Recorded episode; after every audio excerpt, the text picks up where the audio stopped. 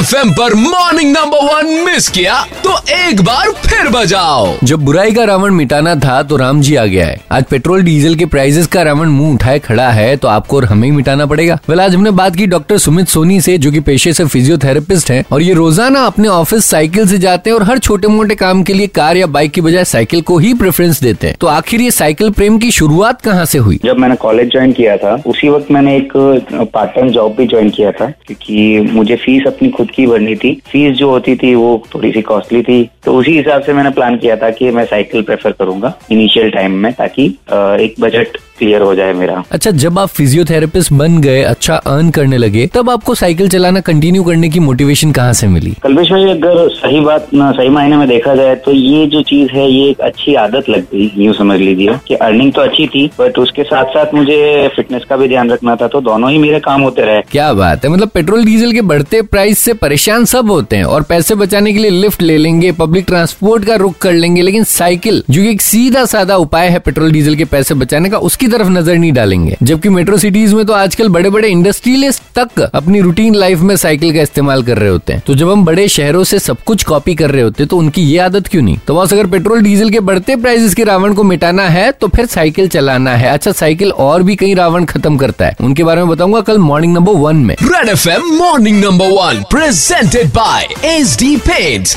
a symbol of quality